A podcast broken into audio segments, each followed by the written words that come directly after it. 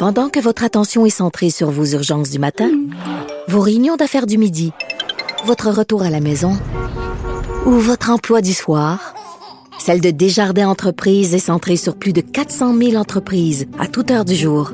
Grâce à notre connaissance des secteurs d'activité et à notre accompagnement spécialisé, nous aidons les entrepreneurs à relever chaque défi pour qu'ils puissent rester centrés sur ce qui compte, le développement de leur entreprise. Cette affaire qui est complètement tirée d'un film d'espionnage, pourquoi c'est vraiment intéressant? On peut pas dire l'inverse. Donc, la drogue, c'est donc. Un journaliste d'enquête, pas comme les autres. Félix Séguin. Alors, il y a beaucoup de Québécois qui doivent rembourser le gouvernement parce qu'ils ont reçu de la PCU de trop, Félix. on attendait finalement hein, ce fameux moment-là où le gouvernement fédéral et ses grosses griffes et ses grosses dents rah, allaient dire hey, finalement, on a trop versé ou vous n'aviez pas droit à cette prestation. Et bref, euh, Jules Richer du bureau d'enquête nous apprend aujourd'hui qu'il y a 296 000 Québécois qui doivent toujours près d'un demi-milliard de dollars au gouvernement fédéral pour rembourser euh, de la PCU qui a été versée en trop pour l'année 2020.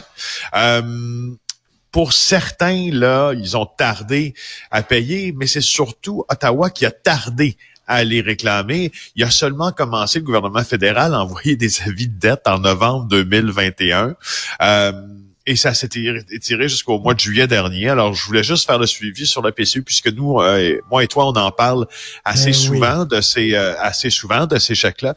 Alors bon, euh, mais ce que je trouve plus intéressant, peut-être, ou ben pas plus intéressant, ce que je trouve également intéressant à mentionner, c'est que bon, les Québécois sont plus visés en proportion là par les avis de remboursement de la PCU, PCU qui est émis par l'agence de du revenu du Canada. Ah oui, mais ce quoi, il y, a plus de fraudeurs au Québec ou euh?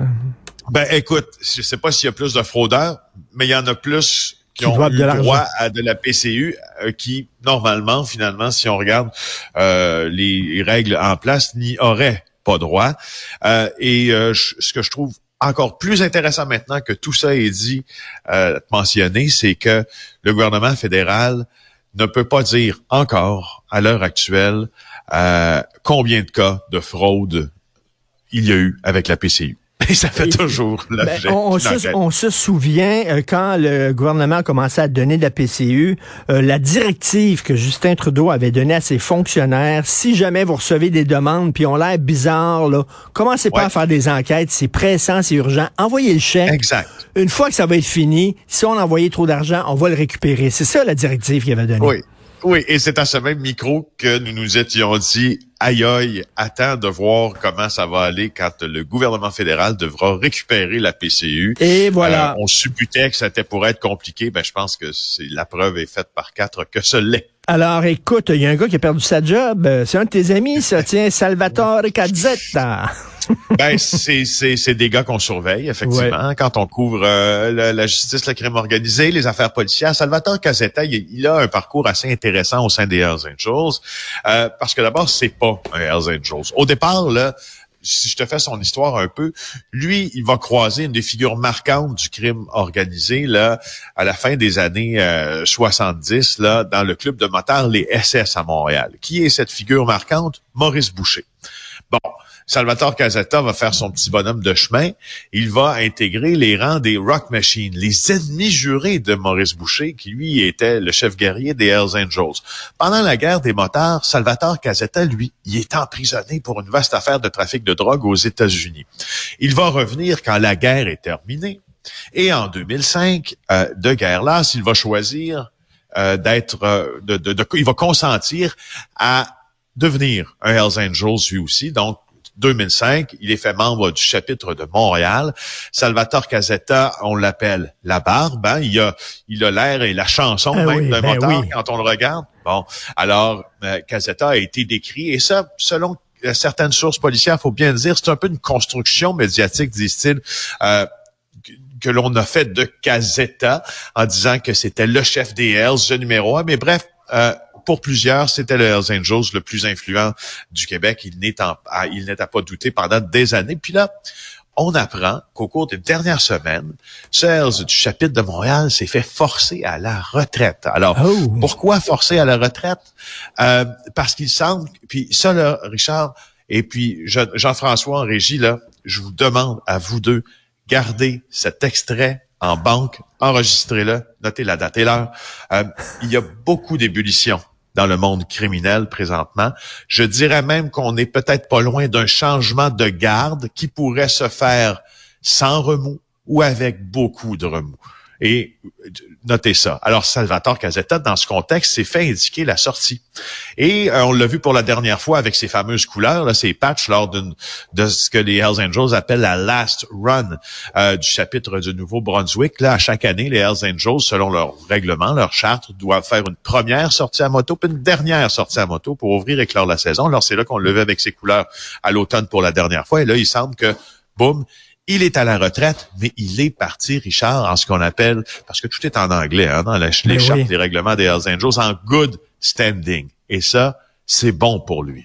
OK, mais attends une minute, là, y a-tu des recours? Y a-tu un syndicat, Casetta? Il peut-tu aller aux ressources humaines des Hells Angels? Y a-tu quelque chose?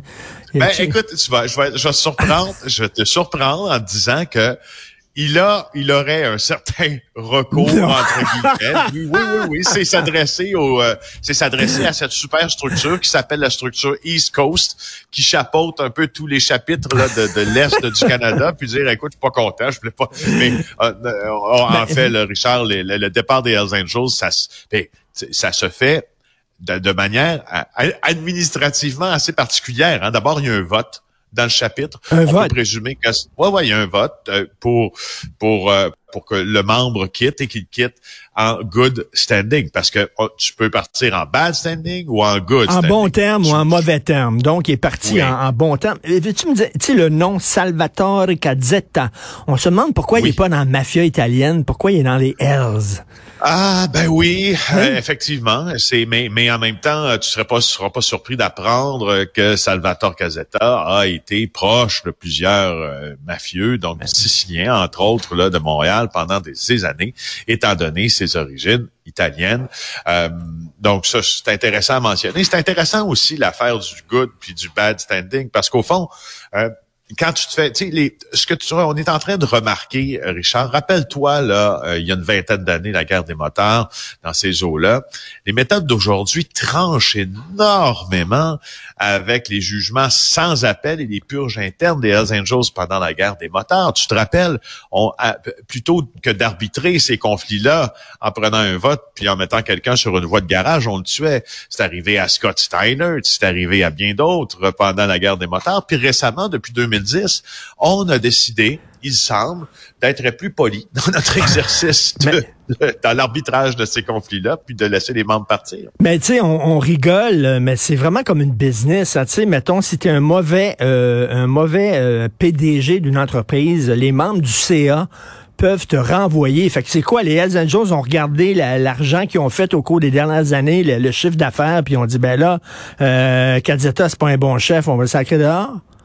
C'est un peu ça, ben, comme, comme, une business. Ben, ben, c'est pas pour rien. C'est pas comme une business. Euh, euh c'est une business. Charles, c'est une business. C'est-à-dire, c'est pas pour rien que les rapports policiers, tant de la GRC, le renseignement policier que la Sûreté du Québec, parlent de l'entreprise criminelle aussi des Hells Angels, de l'entreprise criminelle des Italiens. Exemple, tu sais, les Européens sont beaucoup plus avancés dans la perception euh, économique du, du, du, crime à certains égards. Euh, je lisais les derniers chiffres sur la Camorra, la mafia napolitaine, euh, qui ont qui a généré parce que là, les Italiens là euh, surveillent de près eux financièrement la puissance des organisations euh, financières. Puis la Camorra est en train de monter, monter. D'abord la Camorra, c'est la plus vieille mafia d'Italie. Hein? C'est plus vieux que la Cosa Nostra. Ben oui, parce que la Cosa Nostra, c'est américain, mais c'est plus vieux que la mafia euh, euh donc sicilienne. C'est plus vieux que la Ndrangheta, la mafia calabraise. Beaucoup plus vieux. Euh, et on disait que le chiffre d'affaires, parce qu'on lui accole un chiffre d'affaires pour 2021, se situe n'importe où entre 6 milliards et 12 milliards d'euros. Alors, viens pas me dire que c'est pas une business. C'est une vraie business, une business qui rapporte. Imagine-toi si on enlevait l'argent euh, qui provient du crime organisé, du système économique, on ferait faillite. Merci pour cette chronique économique euh, avec euh, Félix Séguin du bureau d'enquête. On se reparle demain. Bonne Yves journée, va être jaloux. OK.